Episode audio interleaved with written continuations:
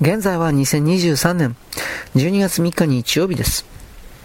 フリーメイソンにおいてこの3人のトップのことを言いました。3人のトップが自分たちの神とでも言えるものを姿は見えませんけどそれを神と崇めている。その神は実は人間に受肉している女です。たった一人の。ただの女です。特殊な能力はありますが。そして、そうしたものが、この地上世界には大きくは秘密結社が4つあって、人それぞれの秘密結社に1人ずつ、それらの隠れた女がいます。だから、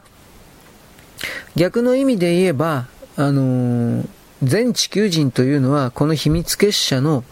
本当のトップの4人の女。そして本当のことを言えばもう一つあって、実際には5つなんですが、5つのうちの、その場所は日本にあるんですけれども、その日本の秘密結社の女は降りてしまっているので、代理の者が立っているんですが、この代理の者が、どれだけの力を持っているのか私には全くわからないので、とりあえず今、便宜上4人の女という言い方をします。だから、現実の問題ですね。人類のすべて、今80億人のすべてというのは、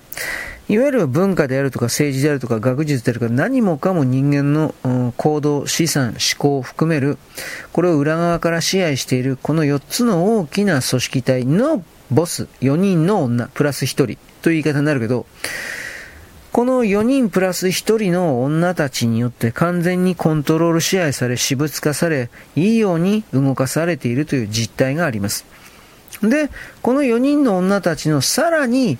ボスが一人いて、これは人間の肉体を持っておりませんが、幽霊のような壮年体というか思念体というかそのような形になってますが、